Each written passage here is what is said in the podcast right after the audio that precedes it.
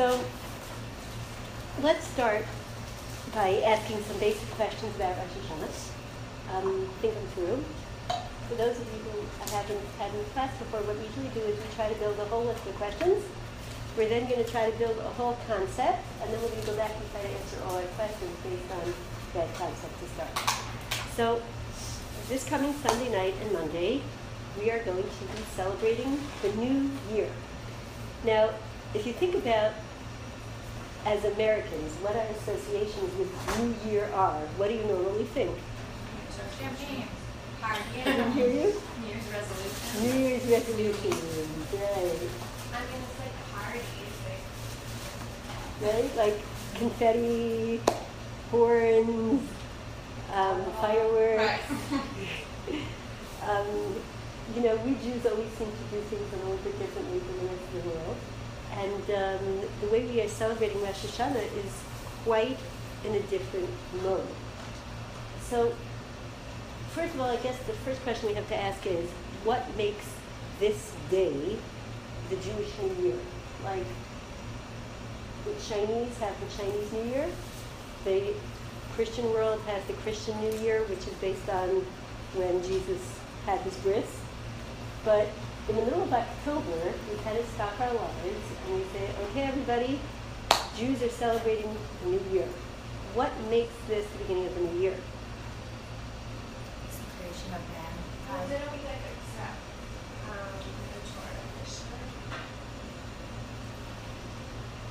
We accepted the Torah officially first in Shavuot and then again on Purim. There was a re-acceptance on Purim. But we know that usually, like most holidays, I mean, Alex, you know really, right? Most holidays in Judaism are usually commemorative of some major event that happened in Jewish history. Like Pesach is we got out of Egypt, and Shavuot we got the Torah, and Hanukkah we rededicated the menorah and the Beit Hamikdash, right? What happened in Jewish or in world history that makes this date the start of a whole new year? Creation of the world. Great, great, good. So that's one thing we're going to have to look at a little more deeply, creation of the world. Good. Number two, the way we celebrate the day. You have this, by the way, on your sheet. Rosh Hashanah, question number one. Why in October, here we have some more. Um,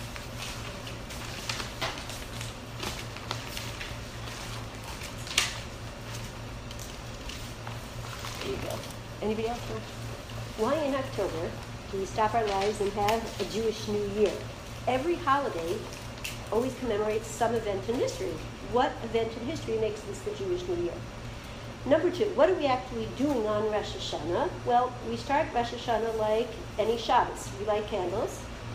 We don't say Lehadlik Ner Shel Shabbat. We say Lehadlik Ner Shel Yom Tov, right? Because it's a Yom Tov, it's a holiday. The men go to shul, they daven, they pray. The women optionally can go, even though usually on Shabbat most women do not go to shul Friday night. On Rosh Hashanah, many women do choose to go to shul because beginning of the new year. It's a time for more intense tefillah and prayer in general. So it's optional. Not everyone does, but many do. Um, we make kiddush just like we do on Friday night, but here it's not for Shabbos, it's for Yom Tov. We have challah. The challah is not going to be the braided ones. The minhag, the custom usually is that people do those round challahs. Anybody learned why? The circle of life. Circle of life, right? Restarting, we're good, uh, the, the, the beginning, renewal starting over. Also looks like the shape of a crown, and we are coronating Hashem on this day. So when you see that round challah on the table, or when you're going to your grocery and buying those round challahs, it's supposed to be a, a signal or a reminder to us of the kingship of Hashem, which is being renewed in, on that day. This is not halacha. This is minhag, right? This is just a custom. If you like braided salads and you're doing your own baking and you want to braid yours, you're not transgressing or violating anything. You do it either way you want. This is just custom. Then we have the Yom Tov meal. Um, at the meal, we do those special signs, dipping the apple in the honey, um, eating pomegranates because of the many seeds, which is to remind, supposed to remind us of the many mitzvot, many all the positive signs. This is also not halacha, but it's minhag. It's a very strong minhag. Then the next morning we go for shofar blowing. we hear, we do our, our prayers and our services in shul. And the second day, there's the custom of doing tashlich at the water. Question number two, what are these signs about at the moon, right? It sounds like it's a lot of fun when you're a kid, you know, jib the ass, it's handy. But like, what's the whole idea? It sounds almost a little juvenile, like what's the whole concept of doing signs on the new year? Now, if I would ask you, what's the main emotion that you think of when you think Rosh Hashanah? Fear. Fear. Why would you say fear? Because it's like, I feel like when you're younger, maybe not so much, but now I feel it because it's all about like judgment day. So it's like everything will be decided. Like all your thoughts have to be correct thoughts. Like focus on the job, like all the things. You just have to be really extra focused. So Alex is definitely on target. Like in Hebrew, the days are called Yamim, Yam, Yom, days Noraim. Noraim is year. Like they are fearful, they're awesome days. They really are very awesome. Just the whole idea that our lives and our upcoming year is being totally judged and decided upon on that day makes it definitely a very serious, sober kind of day. So that explains why we're not partying, right? We're not just like throwing confetti and doing fireworks because it's like there really is serious judgment happening. When your kids go to um, preschool, Jewish preschool, they come home in kindergarten with the picture of the big scales and the avera and the sins on one side and the mitzvot on the other side, and like you have that visual aid of like the mitzvot being weighed. Question is, this day is such a sober, serious day of Hashem judging life and death, then what exactly are we celebrating? It sounds like we should be making this more of like a day of fasting, like Yom Kippur. Ironically enough, if you look at the Jewish books, it really describes that Yom Kippur is a day of love, and Rosh Hashanah is a day of fear. Which you wouldn't think, you'd kind of think the opposite. But if Rosh Hashanah really is a day of fear, then why are we dressing up in Yom Tov holiday clothing? And why are we making a whole meal and celebrating? And why are we saying Alev Yavo, like in the benches? You know, it doesn't sound like it's, it's, it's a day of joy. So if you look at question number three, why do we celebrate on a, that's a typo, you can fill that in, mm-hmm. on a day of judgment? And in Tehillim, David HaMelech, King David actually describes the, the feeling of, of Rosh Hashanah is supposed to be rejoice in awe, which is some type of like combination here together of like joy and celebration and fear altogether. So the question we have to figure out tonight is like, how do we weave those two emotions together? What are we celebrating? What are we feeling joyful about? And the awe part, I think, is more clear, right? And the last question, we're going to hear shofar blowing on Rosh Hashanah morning. What is the deeper meaning of shofar? Like, what are some of the things that we're thinking about when we hear it, and what are the messages of the shofar itself? Okay? So four questions. What makes this our Jewish New Year? Why are we doing all these interesting signs? What are we celebrating? What's the joy about? And what is the meaning of shofar? Any other questions you want to add into our list? Yeah. I just have a clarifying question. I forgot where I read it, but I, s- I heard somewhere that the time up to Rosh Hashanah, maybe to Elul, was when Moshe had gone back up after Right. the people were initially broken. I'm just trying to reconcile in my head what I'm The uh, thinking chron- the of. chronology. I think that's why I was thinking that's when we, like, we went back up. Okay, good, good. So Jessica's referring to an event that's happening right after we get out of Mitzrayim, right? Okay. We got the Torah on which holiday? Shavuot. Shavuot. That's the sixth of Sivan. That's right? the first time we got the Torah? That's Right. the first time we got the Torah. That's when the whole Jewish nation stands at Har Sinai and we hear Hashem speak to us. Mm-hmm. Now, the way that event is described in Shemot and in Dvarim is the event is so overpowering and so awesome that the Jews say, we're gonna, we can't survive this, we're gonna die. So they turn to Moshe and they say, you go up and take it, and we're gonna go back to our tents. Moshe at first says, don't you want to hear Hashem talk? But then he speaks to Hashem, and Hashem says, good idea. Mm-hmm. They heard me already. So they go back, and for the next 40 days and 40 nights, Moshe Rabbeinu goes and up to Har Sinai. Now, I don't know if you know your Jewish months. 6th of Sivan is Shavuot. 40 days and 40 nights means a month and 10 days, right? 30 days plus 10 days is 40. Is that enough? So after Sivan comes Tammuz, then Av. So 6th of Sivan plus 40 days will be, 30 days would be the 6th of, Av- of Tammuz, plus another 10 days will be 16th of Tammuz. So that's the day that they thought Moshe Rabbeinu should be coming down. They miscalculated, it was supposed to be the 17th of Tammuz. And then they do the sin of the golden calf, Chet HaEgel. That's the fast day we have in Tammuz. So at that point, they lose, they lose those luchot, Moshe Rabbeinu breaks them. And Moshe Hashem says, I'm destroying all, all the Jewish people.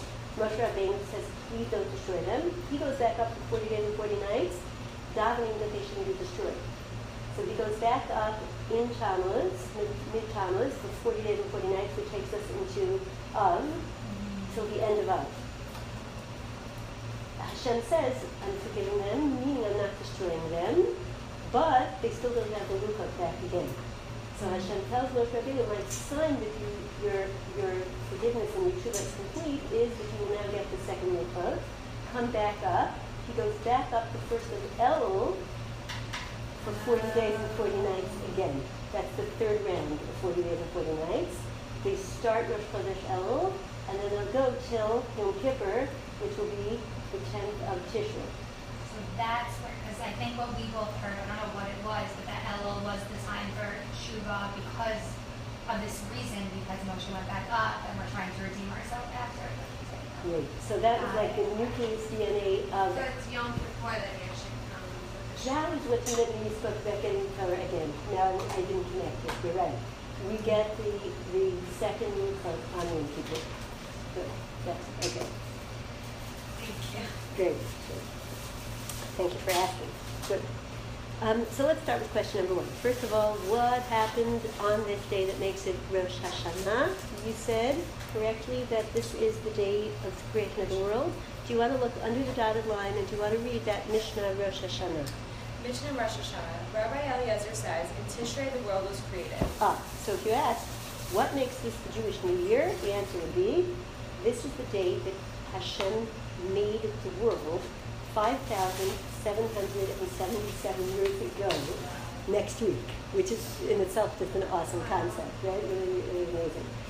Um, so what's happening is, every year on the anniversary of the creation of Project World, Hashem is like, as it were, like he's stepping back and he's doing an evaluation of his project. Is it progressing in the direction that I really wanted it to go? Is it achieving the goals of what I wanted it to accomplish? What experiences does the world need to go through for the upcoming year that will get the world closer to the goals that I wanted to achieve? Right? It's only one question. We said it's creation of the world. How long did it take for the world to be created? Seven days. So when Rabbi Eliezer says in Tishrei the world was created, does that mean day one of creation, day two, day seven? So the end. So not. Great. So do you want to take? Want to read the second, the second um, source, Rabbeinu Nisim. Rabbeinu Nisim is a commentary on the Mishnah, and here's what he explains.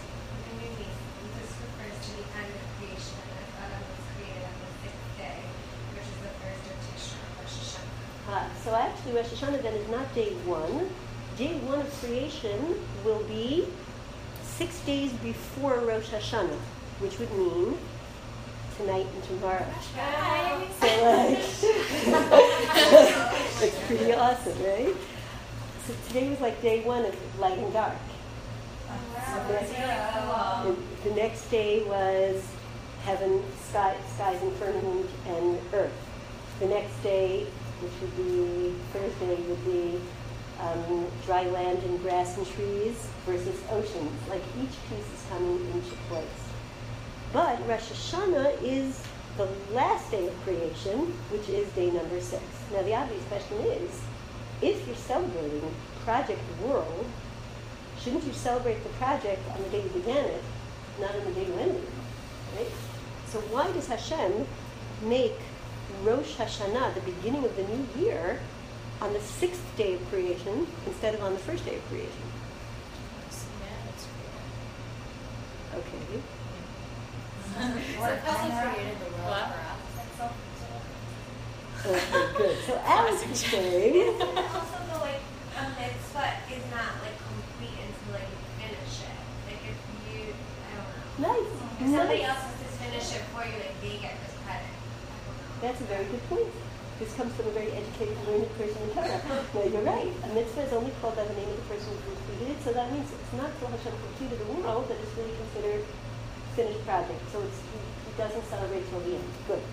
Alex is also saying correctly because she's saying the goal of creation was man. Maybe we're just being very egocentric and we just feel like we're the best and like the goal of creation was us. Who says the goal of creation is us, or why is the goal of creation us? Hashem told us that. Isn't it so that the Torah? Okay. So if you look at the very first Rashi in Bereshit, it says, Bereshit. Bereshit means for the sake of Reshit. Who's Reshit? The Jewish people and Torah. So Hashem created the world for Jews and for Torah. So he doesn't celebrate Rosh Hashanah till there are humans in the world. There could be a Jewish people and there could be Torah. Right? I'm just going to keep playing devil's advocate. Why does Hashem need Jewish people to keep Torah? Why does he care? Well, he doesn't need us to keep Torah.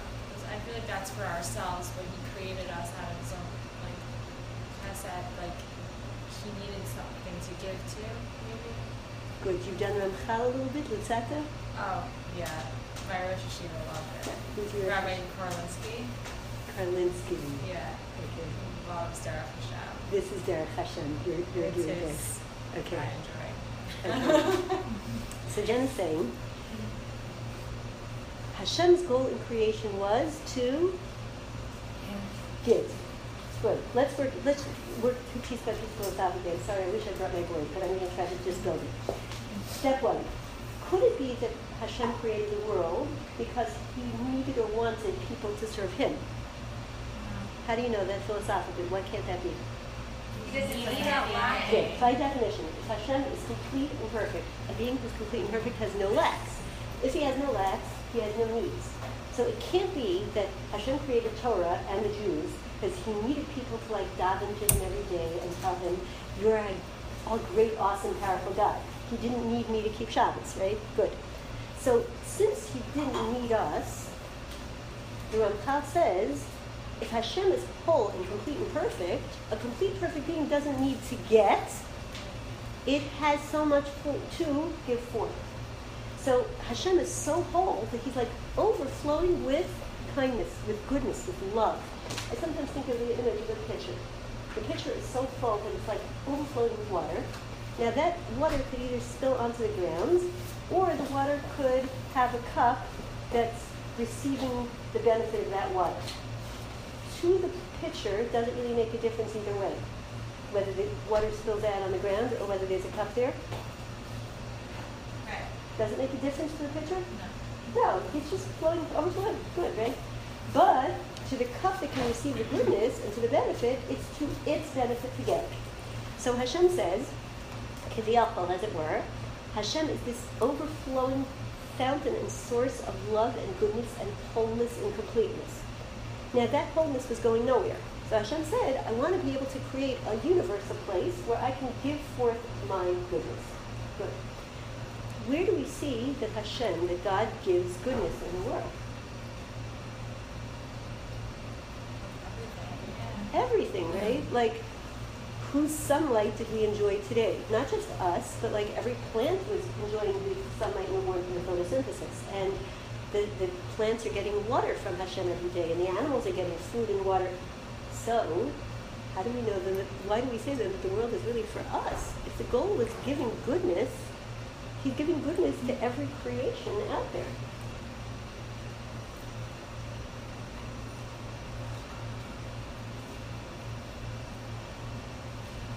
Is his goal to also have a relationship because we're the only beings that have free will, so we're the only ones that are in control and am I going to you're going there, but you have to just make the connection to then what's the goodness that Hashem really wanted to do.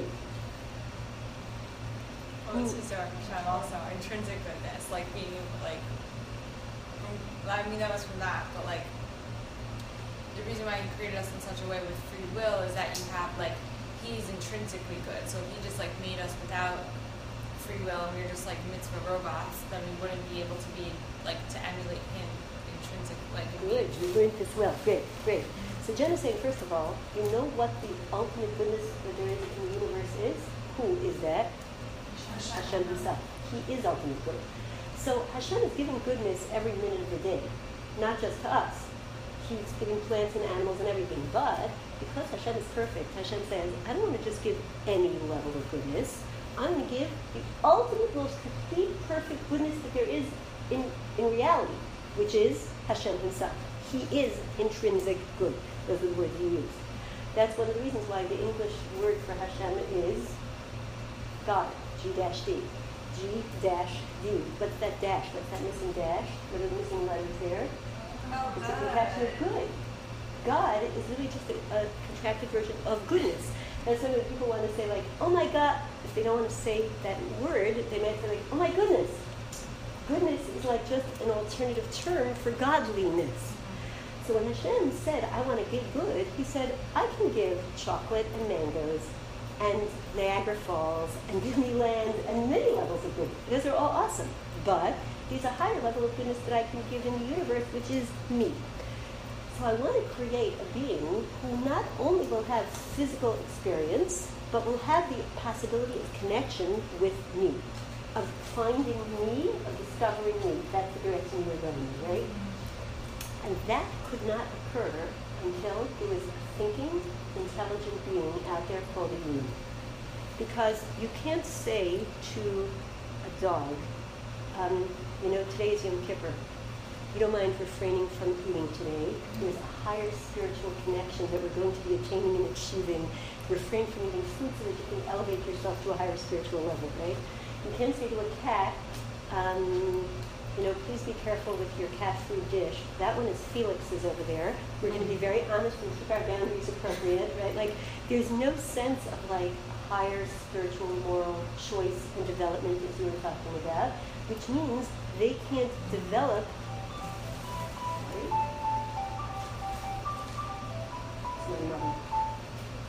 Math.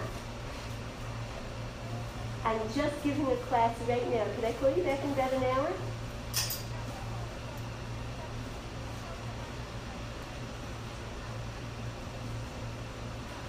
Beautiful. Okay. Thanks so much, Becca. Thank you.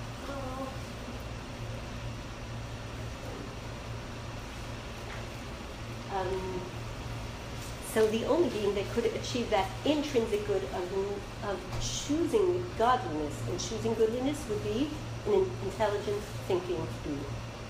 So Hashem says, I can't celebrate Rosh Hashanah on the day that I made light and dark, or on the day that I made plants and animals, or the day that I made insects and fish. Because all those things are just means in the universe, and I'm going to give them goodness. But the highest level of my goal of the universe is making a being who will have the chance to find and discover me, and to connect to me, and to bring that out into in the universe and in the world. This is why the Hebrew word for the world, if you look in the middle of your page now, we're up to like, we're skipping Matzah Rosh Hashanah for one minute. Why day number six? We are the purpose, as Alex said, right? We are the purpose of creation. The Hebrew word for world is olam, which comes from the Hebrew root ne'elam. Ne'elam means hidden or concealed. If you want the Hebrew spelling on this, it would be ayin vav lamed mem. Ayin vav lamed mem is olam. Ne'elam is nun ayin lamed mem. They both have the same ayin lamed mem. So the, the title or the, the name of our world in Hebrew is place of hiddenness, place of concealment. which means the goal of this world, we're not going to see truth or Hashem in front of our eyes. And we gave this example in some of our, in some of our other classes. If I visualize, if I take this bottle of seltzer, right? It doesn't come with that little label attached that says, this was made for you by Hashem with love. Enjoy. And then I look at it and I say, wow, Hashem, thank you so much. You made this water source because you love me and because you're caring for me and nurturing me. Baruch atah Hashem Elokeinu olam shehakol Doesn't happen. All it says on the label here is Canada Dry. you know, like, and made, I don't know, New York, Maine, I don't know where, where it's from.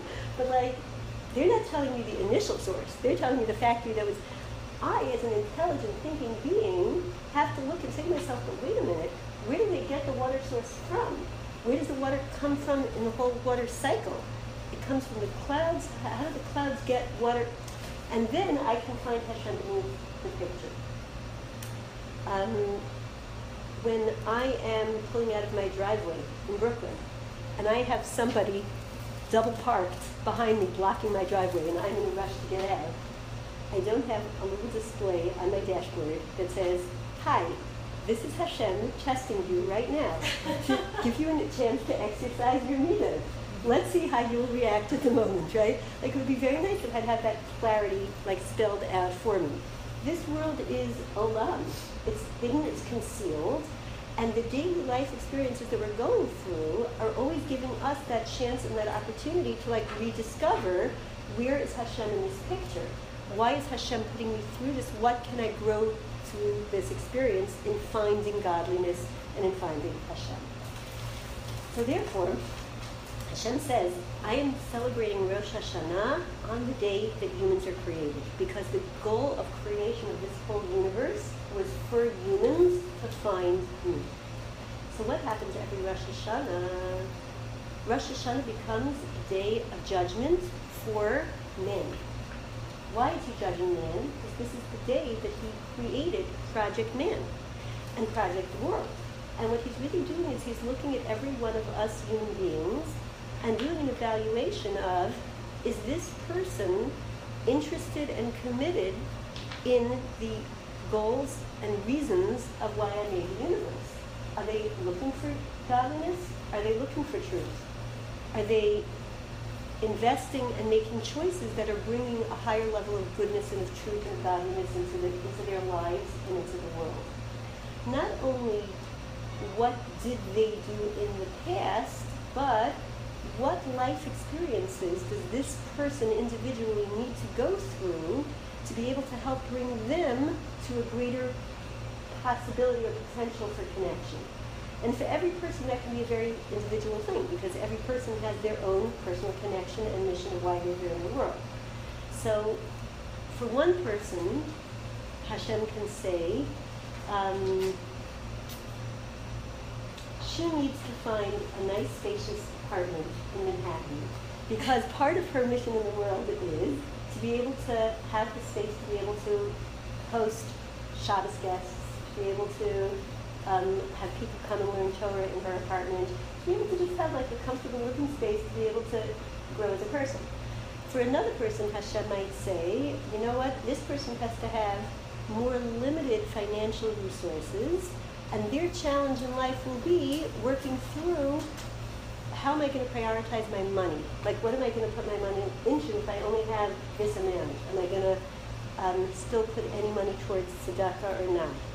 Um, am I going to buy the Lexus? Am I going to remodel my kitchen? Am I going to pay for my kids' tuition in Jewish day school? Where am I going to put that money into?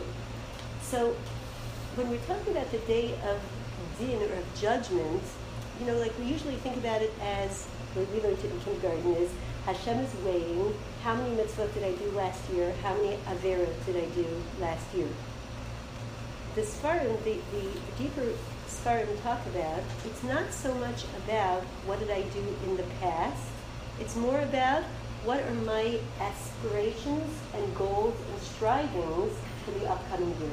What do I really want to become this year? What's really important to me?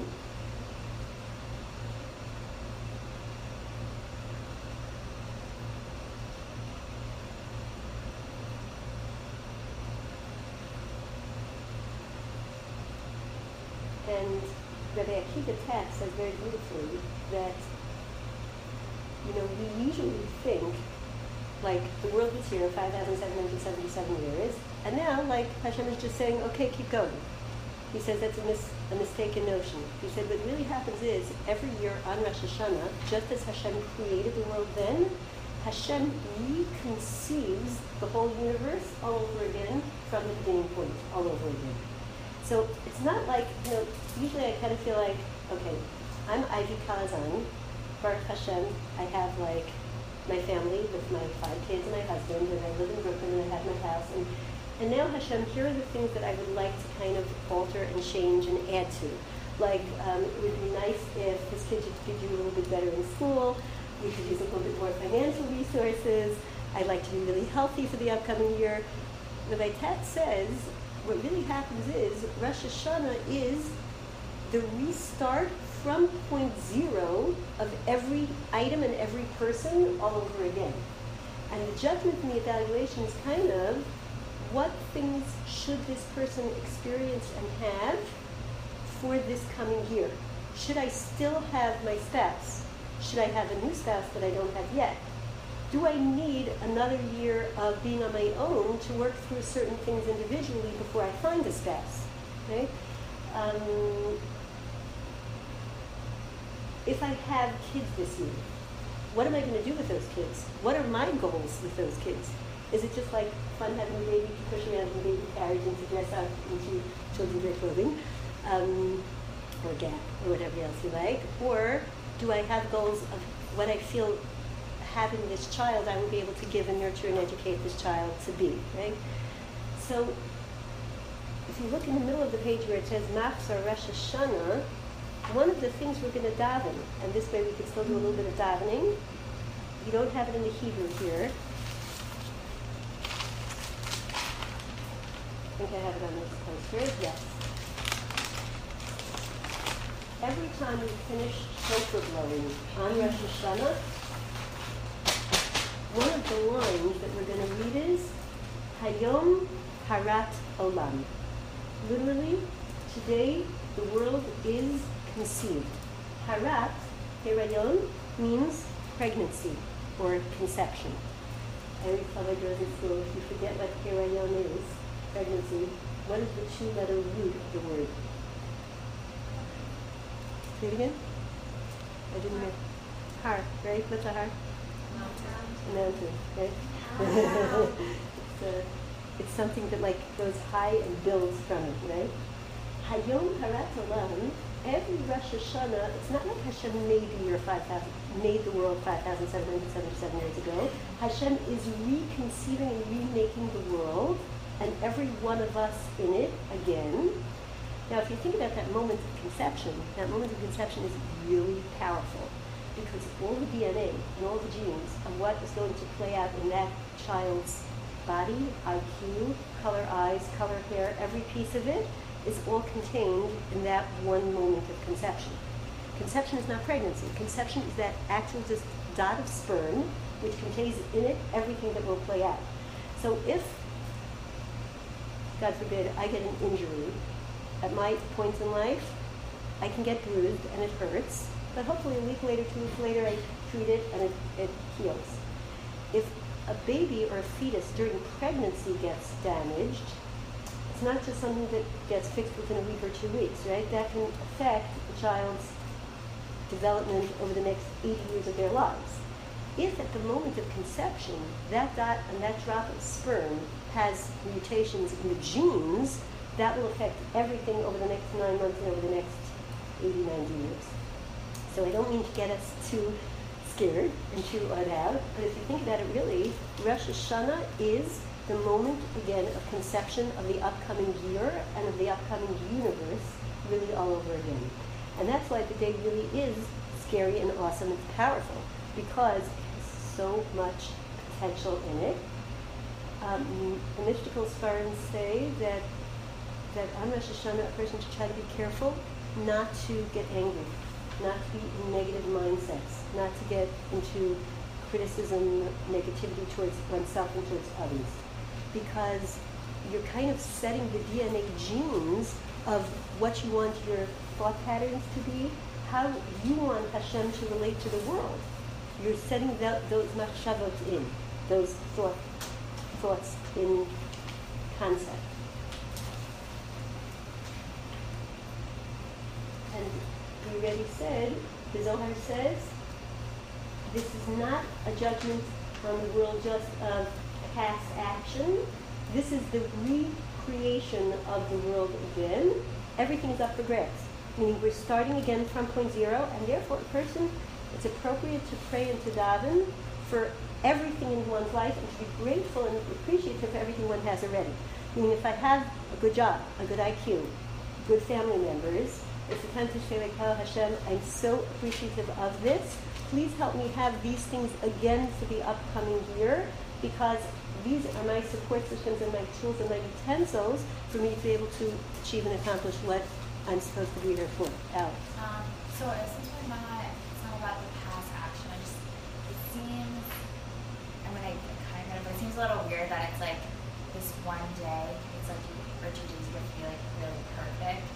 And what about, like, does Hashem know, like, look at the performance from the past year. It's like a test, you know what I mean? And it's like, oh, like how you've done the whole year, and like part of that is, or it's just like the one day. So, so it's definitely right. I don't mean to say that the past action and past performance and track record does not come into play because right, like when, if if I'm, I'm working in a job and December 31st they're kind of or January 1st they're making plans for the upcoming year, they will look back at what did I contribute to that company over the last year, and then the decision for the upcoming year will be what resources does this person need? Does she need her own private office? Or is she fine working with four other people? Does she need her own phone line? Does she need a lunch break or a vacation for two weeks to be able to accomplish her job? The resources that I will need for the upcoming year will have to do with my track record in the past, but if I could come in into the CEO on January 1st and say, based on my past record, here are my upcoming plans of what I would like to achieve for the company during this year. I think I can build the, this, this, this unit of it and this. And if you give me these tools to do it, this is what I would dedicate them to. Then, you know, I, I have a plan of presentation. So on Rosh Hashanah, we're not talking so much about what I did wrong in the past. That's Yom Kippur, right? We don't do any confessions of like, I, you know, I spoke Lashon Hara and I didn't eat kosher food, and I, right? That's all the past. What we, the whole davening is about is making Hashem king. It's all about coronation of Hashem, which makes it hard because sometimes it feels a little boring or a little repetitive, like Hashem, you are king, Hashem, you are king. But the goal of all those verses is not just to say, I know 5,770 years ago you made the, the world. The goal of those verses is to really say to Hashem, I want to have a relationship with you. Because you know what Hashem is really judging? Am I one of his beings out there who's interested and committed to the goal of finding the good? of finding Hashem and connecting to Him. So what I present to Hashem on Rosh Hashanah is, hi, I'm interested in your project. I'm trying. Here are some of the things that I think might be helpful to me. It's appropriate to, for a person to think about what life circumstances they think would be enablers. But the main davening in Rosh Hashanah is not about what I'm asking for. The, the Zohar says that a person who spends most of their davening in Rosh Hashanah saying like, give me this, give me that, give me that, it's like a dog who's barking and is kind of saying, the Hebrew word for barking is hav. They don't say ruff ruff, they say hav hav. So it would be have, hav, hav. You know what have also means in Hebrew? Hava? Hava. Give, give me, give me, give me. Meaning the, the goal of the Rosh Hashanah davening is not asking Hashem so much for things, but saying to Hashem, here's my my vision of how I want to be able to be part of your world and contribute something very meaningful with my life and with my time. Please grant me another year of life, and please grant me those life circumstances that will help me and enable me to get there. Yeah? So we can ask So, or not? So it's better in general not to be um, like listing specifics so much. Sorry, I, I, I- I don't have the, the sheets for you here because I wasn't sure if you were doing Shemona Esrei or this. But if you look in Shemona Esrei for the whole 10 days from Rosh Hashanah till Yom Kippur, there are those like special additions that we add in.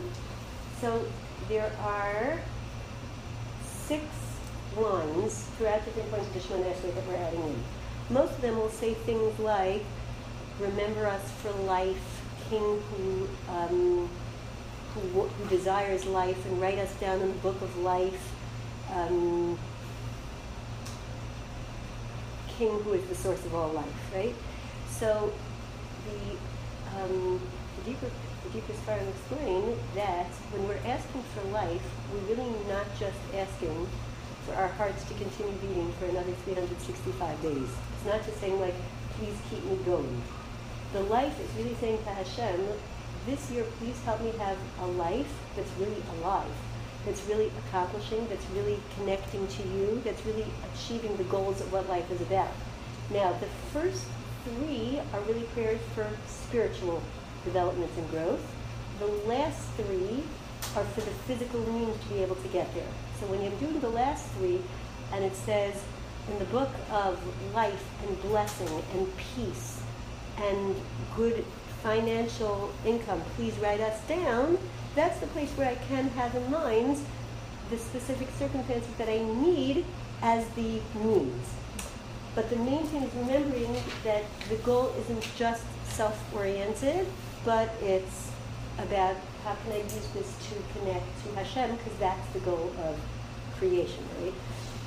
So the, the mashal that I heard one from Rabbi Kellerman, which I thought was a nice one, he said, imagine you're in a kingdom, and once a year the king actually comes out to the field to visit all his people. Usually he's out up in the palace, in the, the capital city, and people don't have that much personal involvement. And then once a year he's coming out and greeting his congregants, so his, uh, not congregants, the word, his nation. He comes out, and everybody out there is saying, Long live the king! Long live the king! And this is a king they really love, that they really respect, and they really, you know, are in awe of. And then one person comes over and says, uh, King, I know you're really the king of, of, of this country. There are a few things that are I really could use in my family. Um, would you be able to help me out with Alexis this year? And um, we really could use a bigger house while we're at it. And now, on the one hand, you are showing the king that I know that you are the one who's taking care of me and you are the source. But when everybody's saying like, long live the king and cheering the king, for me to be only focused on, please give me this, that, and the other thing, kind of loses a little bit of the. So the main goal of Rosh Hashanah itself is saying, Hashem, I want to make that connection to you. You created humans on this day. I'm one of your humans down here who knows the deeper purpose of the world. It is a lot, Of, it is hidden, it is concealed, but the goal of the concealment is to discover, discover, to remove the cover behind over the concealment and to find you. I want to try to do that a little bit better and more this year. I did that last year. I was committing my last year to it, but we're on a journey, and the journey is 70, 80, 90 years long. And this year, please help me have those life experiences that will get me closer to it too. Um, there, there are different opinions in halacha as to whether somebody can even be specific in terms of like specifying and saying, Hashem, please, you know, can I have this thing? I would say to be to be safe, generally you can have it in mind as you're using, as you're saying the general tefillah of um, asking Hashem for life and, and livelihood and, and all those things.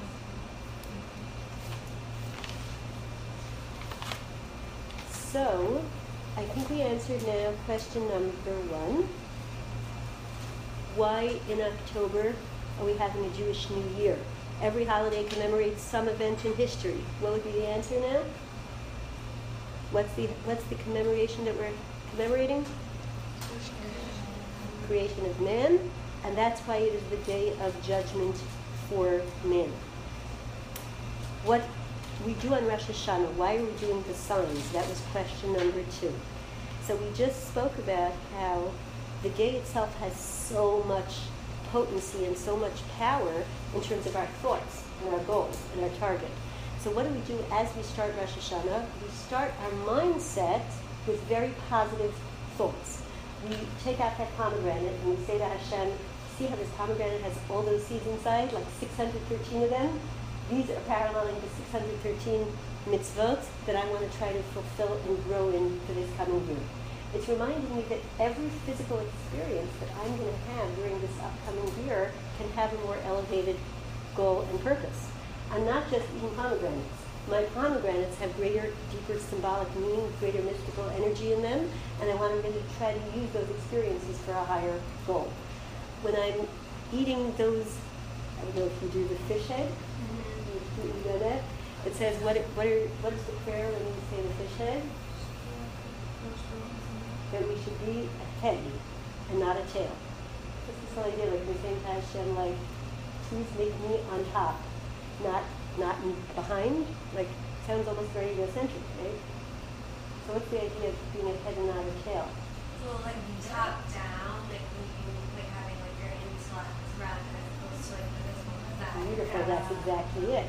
Help me not just be followed or pulled by my tail, by my animalistic insti- in- instincts, which are the only animals have tails. Help me be the kind of person who's I'm leading myself. I'm directing my life and my choices, not letting my body direct me. So all these signs are really like life lessons for myself for the upcoming year of where I'm focusing and where, where I'm trying to get to. Why do we celebrate on the Day of Judgment?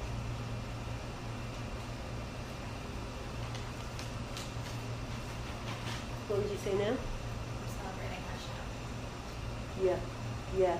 We're celebrating our unbelievable possibility and potential for renewal of connection between us and Hashem. Because what Hashem is saying on this day is it's not only about the past, it's what do you really want for yourself. And therefore, we have such possibility and such potential on this day. It's scary, but it's also very empowering and very invigorating because it means that we have the possibility to redefine what we want to be for ourselves. I see that I did have this on the poster. In the part in the davening where we say, remember us for life, the Ramchal Luzzatto says, this doesn't mean just physical life, this is talking about really alive life, spiritual life and growth. It says, when we read the davening, Chotam Yad Kol Adam Bo. Each man's signature is written in the book, which means it's not just like Hashem writing down my judgments. I am really writing down my own judgment because I am really redefining for myself who I want to become and what I'm striving for. Hashem says it's your choice, not your life circumstances, but what you will do with those life circumstances for the upcoming year. And that's what I'm really focusing on today. Whatever is going to happen this year, Hashem, I want to really try to use it to reconnect with you. The last thing that I want to end with then is just the shofar. That was question number four. What is the meaning of the shofar? And I'm just going to give you three short, basic ideas that you can think about when they do shofar blowing. Most simple reason why we're blowing shofar. You tell me? That's the Rambam. That's Crying what out Nana of the soul, like a call to, you know, evoke like the soul. Is that- Alex, what was your answer? The wake up call. Um, get you alerted. So you're already moving into the mystical level two and level three of the whole thing. Isn't it for the golden calf too? Because isn't there like women aren't obligated to hear the shofar because we didn't participate in? So So, so because it's also a time-related mitzvah, women are never obligated in, in positive time-related mitzvah, so you're not obligated, but because women did accept this on themselves as a minhag throughout the, as a custom throughout the generations, we, we, we, yeah. we still do it. It's yeah, One of our controversial rabbis said that. Oh, that, we're, that we're not obligated because, but then. But then he also says yeah. that like whatever anyone else tells you is right. and he's wrong. So I'll defer to you. so he said even as a custom they don't have to? He said we do just because as a custom we have, but technically women are not obligated because one of the reasons why we have to listen to shofar is because the men were the main participants. Well, interesting, interesting. Yeah, there's probably more. The most simple reason is because it says in the Torah, Yom Teruah, it should be a day of blowing shofar, meaning it's one of the 613 mitzvot. So before we even go into anything deeper about even wake-up calls, I can just be thinking as I'm hearing shofar blowing, Hashem, this is your mitzvah for me today. I want to serve you the way you wrote it in the Torah. You wrote in the Torah that you shofar blowing. I'm doing what you want me to do. That's level one. Level two, which you're going into deeper, is the wake-up call, right? Like, we all get caught in life habits, life patterns, right? Like every time my husband says X, I always respond with the dance of like this kind of response, the wrong. Or every time my mother pushes my buttons, I always end up responding in this and this way. Or do I really, when I wake up in the morning, always remember to say Moda Ani first thing? Whatever the things are. The shofar is that like alarm clock, which is like supposed to arouse me and make me really rethink. Now is a new starting point. It's renewal. It's possibility. What do I really want to work on? What do I want to become? Good. Um, by the way, maybe I should mention. Alex was asking about the past and not just the future. We said Rosh Hashanah is about the future. What is Yom Kippur about? That's about the past, right? That's where we do all those confessions. Mm-hmm. So if I'm really sincere on Rosh Hashanah and I say to Hashem, I want you to be my king, that's a very nice, idealistic, noble statement to make. But the question is, how does that break down into my practical living? Is Hashem really my king in the way I relate to food? Is Hashem really my king in the way I relate to my money and my finances? Is Hashem really my king in the way I relate to my parents and the way I talk on the phone? So Rosh Hashanah is supposed to be giving me that positive energy of, I want to connect better. I want to find my spiritual mission and goal. Now that I really want to do that, the next 10 days, I have to work through the details of figuring out in the past, where am I really doing it, where am I not? And that's, that's what Yom Kippur is about, the tshuva that comes from there.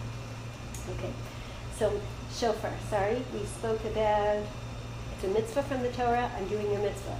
We spoke about that it's a wake-up call. The last thought that I want to share with you is one from Rabbi Yitzchak Plittner, which is a very beautiful image of what shofar blowing is really meant to also transmit to us. If you look at the second page, which says Rosh Hashanah Machzor, you look at the bottom of the page. Oh. Yeah, you read this? You want to read it over there? Here's the verse in Bereshit, which describes the creation of man. As we read it, try to notice how many ingredients there are in this creation. Just the bottom line. Yes. From and Hashem Elohim. And Hashem Elohim formed man of dust of the earth, and he blew into him a living soul, and man became a living How many ingredients? Dust, Dust is one, that's the body. air, Air coming from, from where? Hashem, Hashem's breath. And that's the neshama, that's the soul. So two ingredients, right? Body made out of dust, and then spiritual soul, which is coming from Hashem's breath. Now, the part that we see on the outside the body. That's the first thing you see about me as a person, and you relate to the way I dress, the way I look. But my real essence, of course, is my inner thoughts, my personality, my my choices that I have made, which is my soul part of self. What happens is, on Rosh Hashanah, we take a shofar, which made, is made out of a ram, an animal's horn. An animal, we said before, only has body, no breathed in from Hashem. So we each have the ram part of ourselves, the animal part, and that's the outside. But concealed, hidden, olam, inside that body is that soul that God breathed into me on this day. So what do we do? On the day of creation of man, we are actually reenacting that creation of man. We're taking the physical body part, which is the animal part. We're blowing from that soul that God blew into me, we're blowing back to him. And we're saying to Hashem, I haven't forgotten that the essence of who I am is not just my job and what I own and what I have, the essence and what I eat and what I drink and what I sleep, but the essence of who I really am is that internal piece of neshama that you blew from your inner essence on this day. And what I'm really recommitting myself to every Rosh Hashanah is finding that spiritual part of myself, developing that spiritual part of myself, and using that to reconnect. That's why the first sound we blow is tekiah. Tekiah is that whole, complete, direct, long sound. That toot, that was that whole Hashem blowing that neshama from him to me, unbroken, no disconnect. But after that whole sound, we blow shivarim and teruah, right? Shivarim is, shavar means broken. It's a broken sound. And it sounds like, ha, ha, ha. It's like that sighing sound of like, Hashem, there have been a lot of things that have happened in my life, experiences I've gone through, choices I've made, where that wholeness of connection wasn't always there. I didn't always feel your presence in front of me, and I didn't always feel spiritually alive and inspired and connected. That's the shivarim. That is also the teruah. The teruah is that broken sound of that like, ha, ha, ha? It's also you to catch your breath. Like when somebody's wailing or whatever. Like, hi, hi. There's so much that isn't the way I wanted it to be, but we never end with that teruah. We always end with that whole tekiah again. And what we're really saying on Rosh Hashanah is today I am reconnecting back to that whole place within myself, the places of purity, the places of higher level as- aspirations, and I'm rebuilding and reminding myself that connection. When I have that, it says the shofar makes Hashem move from his throne of judgment to his throne of mercy. Because Hashem knows we've made mistakes, and Hashem knows we're human, and He knows we're not, we're not going to get it perfect by age 17 or even by age 70. So he says, okay, in that case, if you're recommitted to the goal of why I created man on this day, when I blew that soul into you, you want to really rebuild and reconnect, then Bezat Hashem, Hashem should bless us with another year of life and of positive life experiences, which will all enable and help us to be able to get here. Um, we didn't get to read, but if you want to just look for yourself at the Rosh Hashanah Machzor, if you look at the, the actual, on the same page, on, the, on top of the line, Jessica, do you want to just read, read out loud? First part. Yes. You remember the deeds performed in the world and recall all that was created in days of yore. Before you were revealed all the hidden things and the myriad secrets from the beginning of creation, for there is no forgetting before you, before the throne of your glory, nor is there anything concealed from your sight. You remember the entire work of creation, and no creature is hidden from you. All is revealed and known before you, Lord our God, who observes and looks to end all generations. For you bring the set time of remembrance that every soul and being shall be recalled, that the numerous deeds and myriads of creatures without limit shall be remembered. Now it sounds if almost like Hashem is like sitting there on the throne of judgment saying like, what did you do wrong? And but it's saying something much much deeper here. When Hashem is looking at judging us, He's really looking at the whole history of everything the world went through, and where is my piece of contribution of godliness in the world? So people who are living through the Holocaust and were trying to connect and find God in the concentration camps were going through totally different spiritual struggles than people who are trying to stay connected to God in Manhattan, living in New York. And that can be a totally different struggle than a person who grew, grows up in a religious family in Yerushalayim who has to work on different character traits within themselves. So what Hashem is really looking at is like, where's my piece in this whole jigsaw puzzle of world history of what I'm meant to bring out and what life circumstances for the upcoming year will get me there. So therefore, the whole davening that we do is we say to Hashem, I want to be part of your puzzle. Please give me an important contribution in part and help me have those things that I need to be able to get there. Any, any questions or comments? To,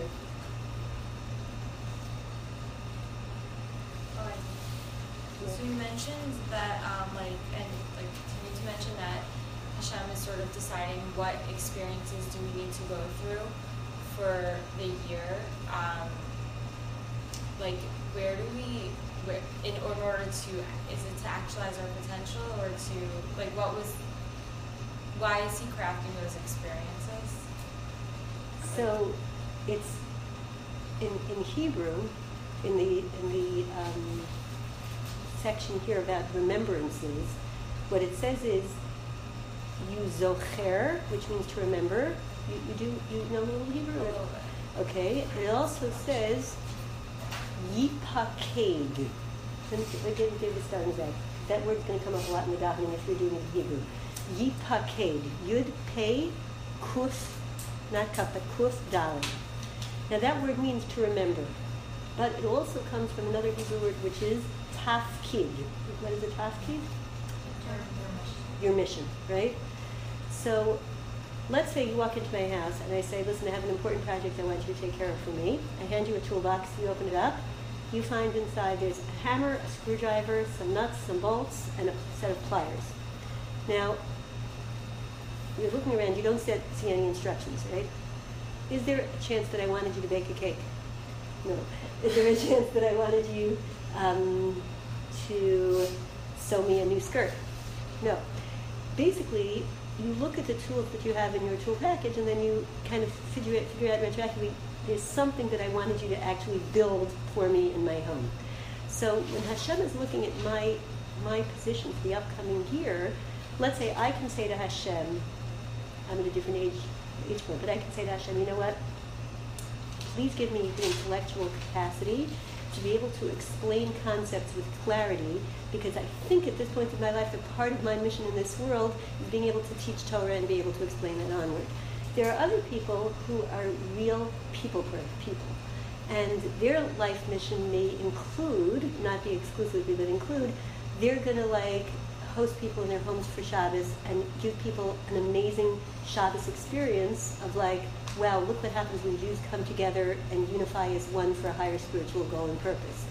They may need financial reasons to do that, a comfortable house in order to be able to do that, and those people, people towns. So, like when Hashem is looking at each one of us, it's like, what's my position within my family that I'm going to contribute that godliness? What is my position within my community that I'm going to contribute that godliness? What individual life life skills do I need, and what external physical life circumstances do I need to be able to get there? So it is it is fine for a person to be able to think like, you know what, Hashem, I think if I would have a marriage partner, I would be able to work well with someone else in order to build that. But I can also say, but Hashem, if you're going to give me another year of being on my own, I will dedicate that year to trying to figure out what I can work on that will make me a better spouse for when I'm going to get married. That's still Malchut Hashem. Make sense? Yeah.